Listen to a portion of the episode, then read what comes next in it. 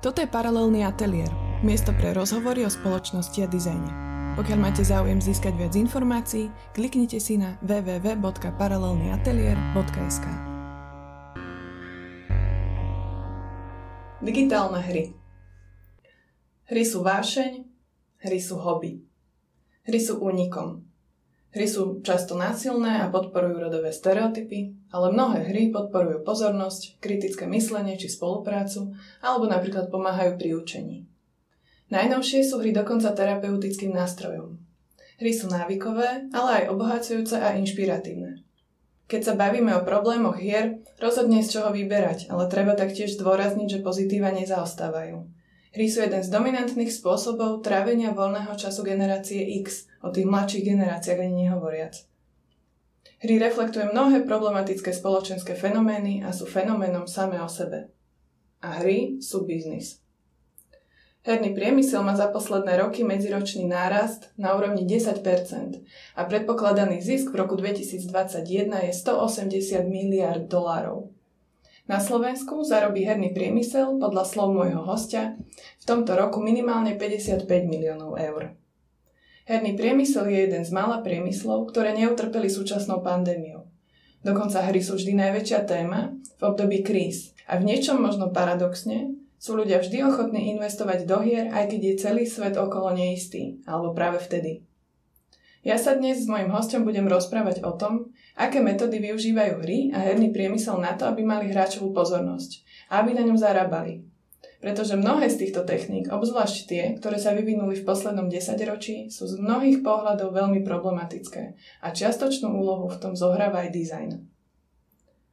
Mojím hostom je Maroš Brojo, generálny manažer Slovak Game Developers Association a projektový manažer podujatia zameraného na nezávislé digitálne hry Game Days.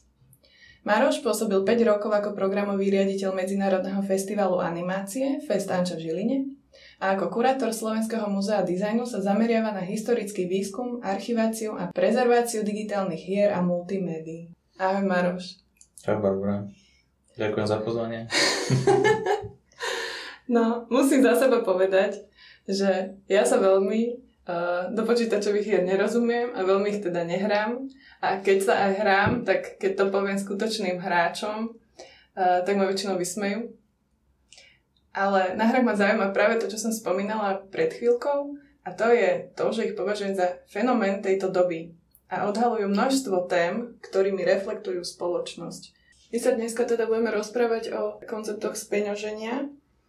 Nebola to vždy tak horúca téma, ako je to teraz, či? Nebolo, že? Myslím, že nie, nie. Dlhé roky boli tie, t- bol ten koncept v podstate jeden, že teda navrhneš hru, vydaš ju, nastavíš nejakú cenu, uh-huh. trhovo, no. férovú. Hej, s výnimkou arkád, ale stále akoby je to plus minus to isté. No a teraz už uh, sú horúcou témou. Prečo? No to, čo si spomínala, vlastne ten taký ten základný, dobre známy model, ktorý fungoval mm, niekoľko desiatok rokov až doteraz, ktorý sa teda odborne nazýva tzv. premium model, to je teda kúpim si hru a za tie peniaze, ktoré zaplatím, dostanem hru celú a ďalej už platiť nemusím. A tu je aj naďalej, ale popri ňom teda sa začali objavovať s príchodom hlavne smartfónov a nové typy hier, ktoré sú teda tzv. free-to-play hry, a dostupné zadarmo, ktoré ale teda monetizujú vlastne ten svoj obsah trocha iným spôsobom a to je hlavne formou mikrotransakcií. Mm-hmm. Teda dostanete hru zadarmo, ale niektoré časti tej hry alebo niektorá funkcionalita v rámci tých hier je uzamknutá za mikrotransakciami. Ďalší z e, celkom dobre zaužívaných monetizačných modelov e, je tzv. subscription model, kde sa teda nejaká hra platí pravidelne každý mesiac, dajme tomu po 10 eur. Toto je veľmi využívaný model v prípade hier, ktoré sa hrajú, hrajú hlavne online, MMORPG hry ako World of Warcraft alebo ja neviem, Lineage, Guild Wars a podobné ďalšie hry. No a potom v priebehu posledných možno cca 15 rokov s výrazným nástupom e, digitálnej formy predaja hier ešte teda prišli, e, prišli DLC, čo je vlastne downloadable content, čo sú akoby také menšie prídavné časti hry, ktoré si môže človek dokupovať. Sú tam buď prítomné už úplne od začiatku od vydania tej hry, alebo neskôr vlastne vývojári pokračujú v tej konkrétnej hre ďalej a ponúkajú ešte na stiahnutie v procese ďalšieho vývoja tej hry možnosť dokupovať si akoby ďalšie časti. Mm-hmm. Takže tých, tých modelov je veľa, každý má svoju, svoje výhody, nevýhody, a aj čo sa týka hráčov, aj čo sa týka vlastne vývojárov, ktorí majú možnosť nejakými dodatočnými spôsobmi a ďalej tie hry monetizovať a pokračovať v tvorbe. Free to play je ale v súčasnosti najúspešnejší a je uh, najziskovejší. Uh-huh. A asi je aj najproblematickejší. Hej, určite súhlasím. A na začiatku si ešte spomínala, že ty sa občas hrávaš, ale keď o tom hovoríš tým, že v úvodzovkách skutočným hráčom, Aha. tak ti to príde také divné a nasmiech. A toto podľa mňa je jedna taká veľká, ako to nazvať, misconception medzi veľkým množstvom ľudí, že ty máš pocit, že sa hráš niečo, čo ale nie sú riadne hry a tým pádom ty sa neoznačuješ ako hráč.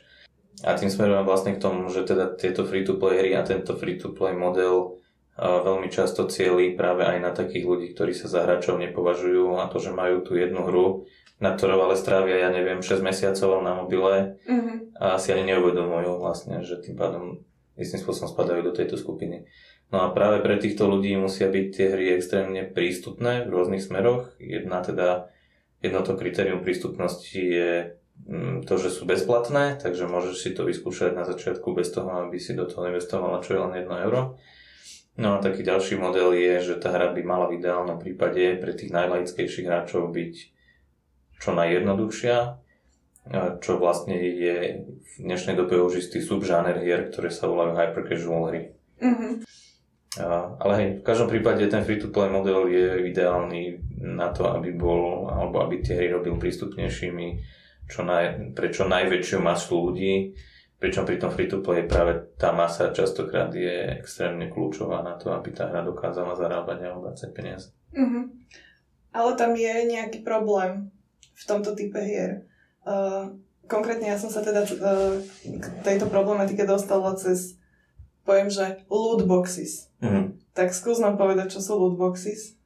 Tak lootboxy sú jedna, iba, iba jedna, nie je samozrejme tá najkľúčovejšia, ale iba jedna z niekoľkých uh, mechanik e, monetizácie, ktoré sú častokrát do hry zakomponované.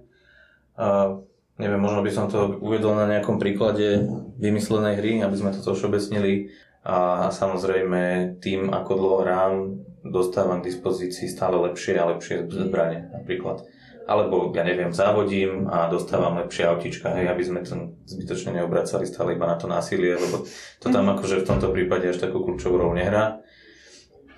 No, lenže na to, aby som, ja neviem, dostal podstatne lepšie auto, ktorým budem schopný poraziť viacej ľudí, tak musím hrať naozaj buď veľa, a, alebo si ho môžem buď dokúpiť, častokrát v prípade takýchto hier je to napriamo, proste môžete si to auto kúpiť, alebo má možnosť, dajme tomu za nižšiu cenu, si kúpiť nejakú krabičku, alebo nazvime to v tomto prípade neodomknutú garáž, v ktorej neviem, čo je, ale keď si teda kúpim od nej ten kľúč za 2 eurá, tak je tam istá percentuálna šanca, že v tej garáži bude trikrát lepšie auto, ako mám teraz. Ale samozrejme percentuálne o mnoho vyššia šanca bude, že to auto pravdepodobne lepšie nebude. Čo ma vlastne nutí otvárať ďalšie a ďalšie garáže a s tým, že raz teda dúfam, že z tohoto úžasné auto vypadne. A to je jedna, jedna teda z týchto mechanik a tá, ktorá pravdepodobne sa na to pýtaš kvôli tomu, že aj v na úrovni Európskej únie vlastne sa začali lootboxy a tieto mechaniky dosť prediskutovať a v poslednej dobe sa vlastne hovorí o tom, že by mali nejakým spôsobom byť regulované. No, tak ale oni sú kritizované a snažia sa byť kontrolované hlavne kvôli ich nápadnej podobnosti s gamblingom. Áno, áno, toto bol jeden z argumentov, s ktorým sa dá do istej miery súhlasiť, pretože je tam akoby ten element náhodnosti a nepredvídateľnosti, ktoré majú aj hracie automaty, alebo ruleta, alebo poker. Takže v tomto smere áno. A neviem, ja, ja súhlasím určite s tým, že je to do istej miery problematická vec, ale na druhej strane nie, nie vždy tí hráči sú tým nejakým spôsobom postihnutí. Veľa ľudí tie hry hrá s tým, že to robia vedome a sú s tým uzrozumení a rozumejú tomu, čo vlastne robia a rozumejú tomu, na čo tá mechanika slúži. Uh-huh, uh-huh. Čiže aj na jednej strane, aj na druhej strane je to do istej miery OK, ak sa s tým narába zodpovedne, tak v tom až taký veľký problém nevidím. A potom zase ďalšia vec je, že zo štatistík často vychádza pri veľkom množstve hier, a že naozaj minimum ľudí, zlomok možno v jednociferných, maximálne dvojciferných percentách a naozaj tieto mechaniky nejak výraznejšie a často využíva. No ale veď sú tak ziskové. Áno. Tam je vlastne ďalší fenomén, lebo veľa ľudí si to predstavuje tak, že keď si každý kúpi, keď máme, ja neviem, 10 miliónov hráčov našej hry, tak určite každý si kúpi aspoň za 1 euro niečo a odrazu máme 10 miliónov eur. No ono to tak ale není, 95% ľudí si nekúpi nič a tých 5%, tak z tých 5% si 4% kúpia niečo a potom to 1%, tzv. whales, to sa nazýva, teda veľryby, a sú ochotné investovať tisíce, 10 tisíce až 100 tisíce e, eur do svojej obľúbenej hry. Pre nás je to možno nepredstaviteľné, ja by som si za 20 tisíc eur asi kúpil auto, ale pre niekoho tých 20 tisíc eur, ak má tých aut v garáži 5, je nič. To 1% z tých 100% ľudí, ktorí sa hrajú, je to, čo vlastne tvorí druhú väčšinu príjmov tej ktorej hry, ktorá vlastne je nastavená na takýto monetizačný model. A ešte som sa dostala k jednomu slovnému spojeniu. Pay to win. Pay to win, hej. Pay to win je niečo, čo nikto nemá rád, ale vývojári pri týchto free-to-play hrách, pre nich to dáva zmysel tam zakomponovať. Um, pay to win je vlastne mechanika alebo súbor mechaník, alebo teda je efekt toho, že ak tá hra má zle nadizajnované mikrotransakcie, môžu častokrát viesť k tomu, že pre hráčov, ktorí nič nezaplatia, tá hra bude nespravodlivá v porovnaní s tými, ktorí za tú hru zaplatia. Tým pádom tá hra vlastne preferuje alebo nespravodlivým spôsobom napomáha hráčom, ktorí platia oproti tým, ktorí neplatia. To je opäť veľmi zjednodušené, akože tie postupy a spôsoby, ako sa to robí, sú troška sofistikovanejšie, ale to už by sme zbytočne zachádzali do detailov. Mhm. Lebo samozrejme existujú aj morálnejšie aspekty toho, ako monetizovať tieto free-to-play hry, ktoré idú presne proti tomu, čo sme sa teraz bavili, proti tomu pay-to-win modelu. A to sú hlavne mikrotransakcie zamerané takmer výhradne na, na kozmetické predmety alebo na kozmetické veci v hrách. Čiže nekúpim si viac levelov, nekúpim si väčší život, nekúpim si rýchlejšie stávanie domčeka, ale kúpim si červenú strechu, kúpim si, ja neviem, oranžové disky na autách, ktoré nemajú žiadny vplyv na to, ako to auto jazdí, alebo ako ten domček funguje, ale všetci ostatní majú tú modrú a ja budem mať tú oranžovú, moja bude krajšia. Ja by som sa ešte trošku chcela vrátiť k tomu e, konceptu mikrotransakcií a, a, a k tým dôvodom, prečo je on e, vlastne taký problematický, tak hovorí sa o tom, že, že sú uh, najzraniteľnejšie deti, ktoré pretože v hernom priemysle sa používa pre mňa zaujímavý pojem real money. Uh-huh. To vlastne musíš poukázať na to, že niečo sú skutočné peniaze, niečo nie sú skutočné peniaze. A deti často toto nedokážu pochopiť a uh, už v súčasnosti majú uh, tie zariadenia v rukách ešte skôr, než sú schopné chápať vlastne hodnotu peňazí. Uh-huh. Uh, tie hry, ktoré majú tieto mikrotransakcie, do nich sa vkladá karta na začiatku a potom je veľmi premyslený systém, ktorý uh, tomu človeku, tomu hráčovi dávkuje alebo ho motivuje k tomu, aby si tie veci postupne dokupoval. A sú to vlastne transakcie, ktoré sú není veľké, preto sa volajú mikro, lebo sú to možno niekedy... Ale môžu byť, častokrát môžu byť aj v stovkách eur a nie, že, nie, že kumulatívnym spôsobom, ale mm-hmm. naozaj, že môže to byť od eura po 250 eur za OK. Čiže niektoré mikro sú nie až tak mikro, ale teda začína to už od centov. Hej, rozumiem, kam tým smeruješ.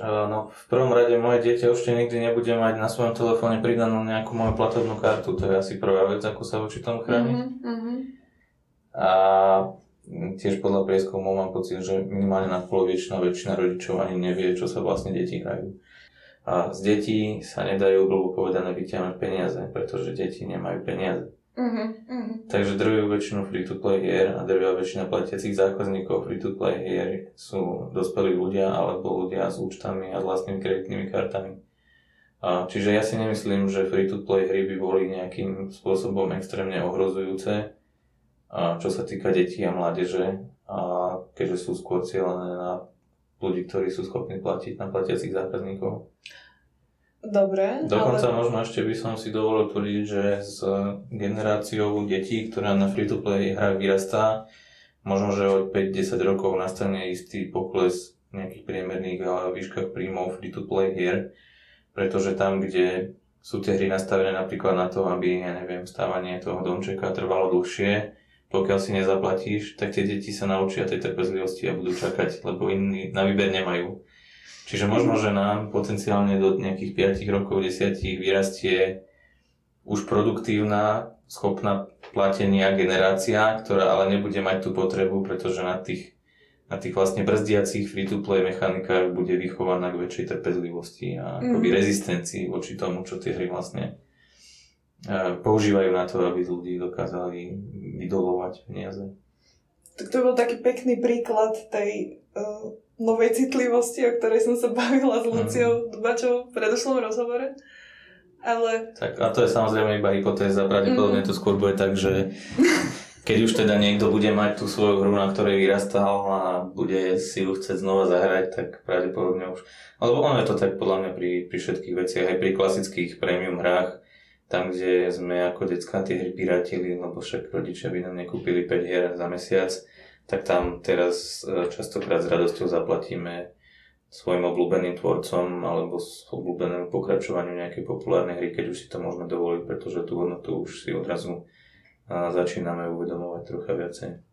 Áno, a ty si spomínal, že sa to dobre, že, že hlavným, hlavnou cieľovou skupinou tých hier sú dospelí ľudia. To nevylučuje fakt, že sa stále jedná o niečo, čo sa nazýva niekedy až akože predatorský spôsob no. speňažovania a hovorí sa taktiež o vykoristovaní pozornosti. No v tomto smere určite deti sú ale zraniteľnejšie. Ale áno, presne to, čo vravíš, mm, je, je to proste jedno, či je to dieťa alebo dospelý, niektoré tie veci fungujú na obie tieto skupiny úplne rovnako. Uh-huh.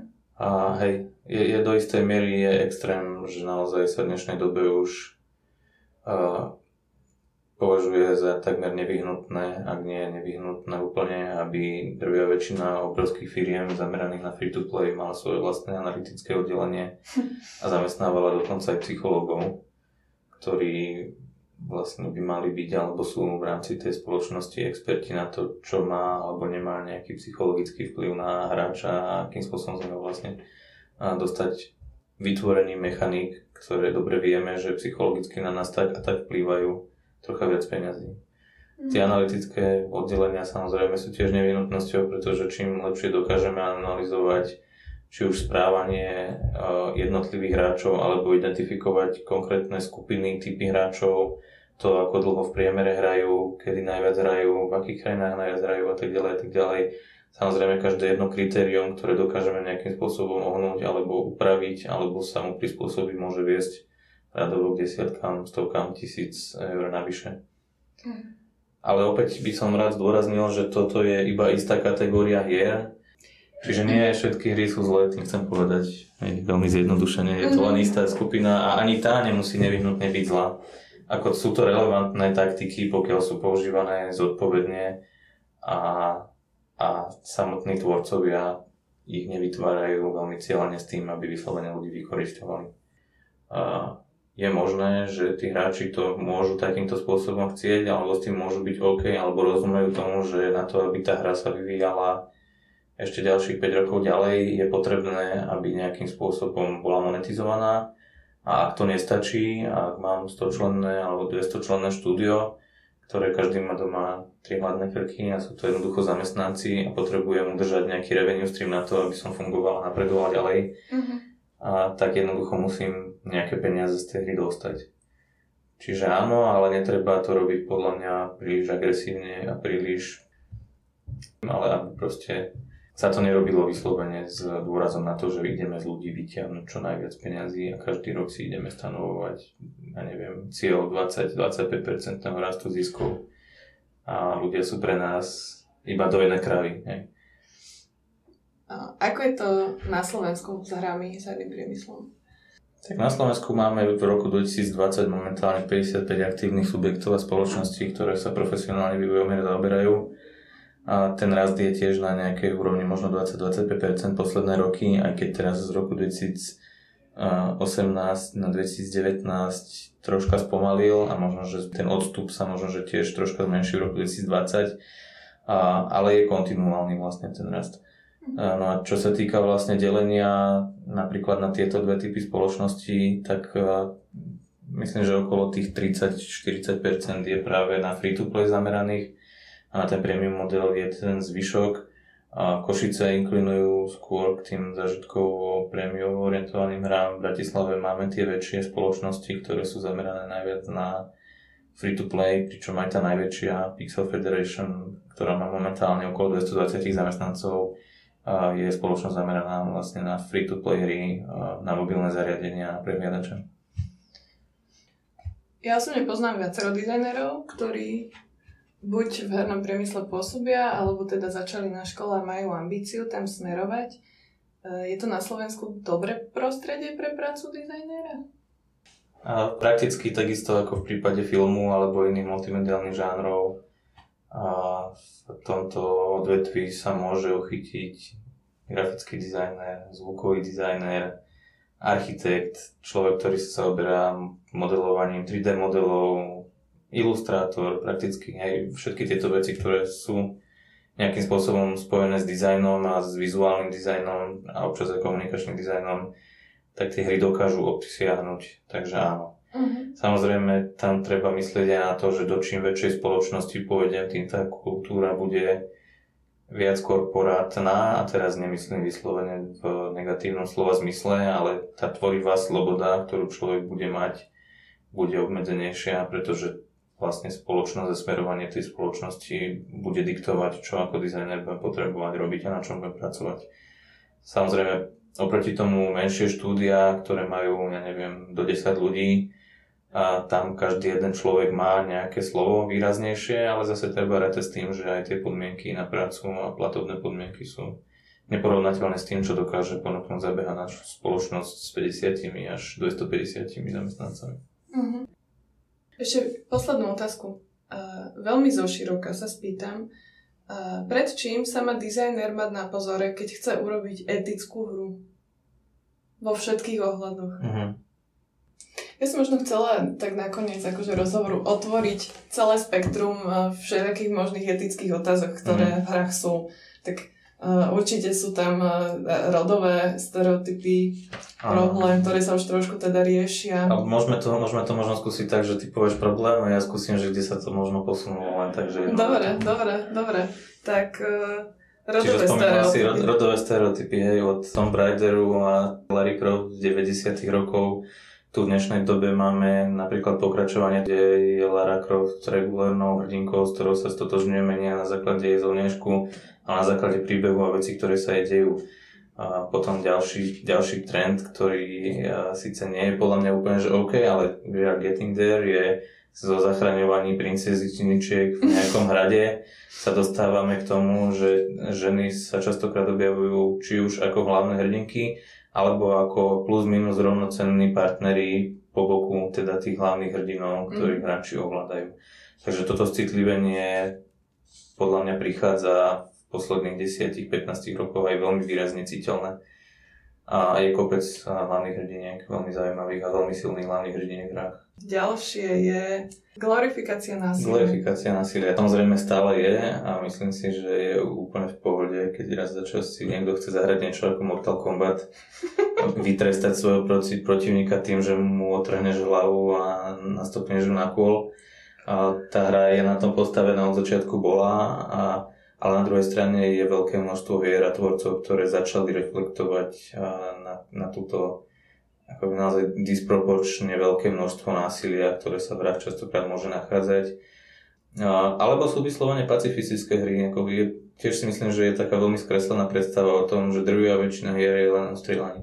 Mm-hmm. Ani zďaleka. Je, je obrovské množstvo vier, ak už možno, že aj nie viac ako polovica štatisticky, ale tak musel by som fakt zrátať teraz 10 tisíc hier za posledných 5 rokov. Ale naozaj som presvedčený o tom, že minimálne polovica tých hier je absolútne nenásilných a není vôbec orientovaná na nejaké explicitné násilie. Mm-hmm. Takže v tomto smere tie hry sú tiež čím ďalej tým viacej citlivé a tie, ten pomer sa znižuje. No čo je určite problém je napríklad akceptácia žien ako hráčok. Mm, odchádzame z hier k hernému priemyslu a k kultúr, hernej kultúre možno. A nie len, nie len v rámci herného priemyslu, teda ale z pohľadu aj toho, akí nedospelí a nevyspelí môžu niekedy hráči byť. Mm-hmm. Čo je často najvypuklejšie a najnepríjemnejšie pre ženy hlavne v prípade multiplayerových hier a, a ktoré náhodou, ak obsahujú voice chat, to znamená, môžeš so svojimi spoluhráčmi alebo protihráčmi komunikovať a, a chlapi častokrát zistia, že hrajú so ženou, tak sa to môže veľmi ľahko zvrhnúť na to znepríjemné osočovanie a obťažovanie, ktoré podľa mňa vychádza jednak z toho, že ľudia sa cítia byť chránení a neohrození na internete. Uh-huh. Na druhej strane často aj nevyspelosťou a tým, že áno, je tu aj skupina nástročných hráčov, ktorí jednoducho nemajú zábrany a nezaujímajú sa na to, či ten človek, či tomu človeku je nejakým spôsobom ubližené alebo, mm. alebo nie. Čiže toto je jeden z veľkých problémov, kde myslím si, že hráči ako skupina ľudí potrebuje ešte veľmi výrazne dospieť mm-hmm. a naučiť sa, že ženy sú tiež ľudia bolo povedané. To, to je len o ženách, to už potom, keď už vnímame ako celé spektrum queer, tak to si nechceme ani predstaviť. Samozrejme, to je ešte väčší problém a potom nehovoriac tiež že o rasizme a podobných veciach. Hej. Uh-huh, uh-huh, uh-huh. No sú samozrejme ľudia, ktorí sú úplne normálni, pevne verím tomu, že väčšina z nich, ale a toto je problém, ktorý sa objavuje v posledných rokoch stále, nie že stále častejšie, ale stále častejšie sa o ňom diskutuje a poukazuje sa. Takže.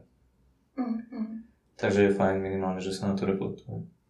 No a veľmi veľkým problémom e, ešte je tzv. crunch spôsob vývoja hier, alebo crunchovanie, kde častokrát sú vývojári vo svojej štúdii nutení robiť extrémne veľké množstvo nadčasov, niekedy 10-12 hodín denne po dobu často aj jedného alebo viacerých rokov kvôli tomu, že tá hra má nejak pevne stanovený deadline, ktorý sa musí naplniť, mm-hmm. aby teda vyšla v tom správnom čase, na správnom mieste, vtedy keď to marketing a spoločnosť, ktorá vlastne to štúdio diktuje a týmto trpí veľké množstvo vývojov na celom svete. Veľmi, veľmi nepríjemné, neadekvátne pracovné podmienky a tiež sa na to začína ale poukazovať stále častejšie a začína sa to trochu adresovať, ale ani zďaleka nie tak, ako by sa malo. Ďakujem veľmi pekne za rozhovor. Ďakujem aj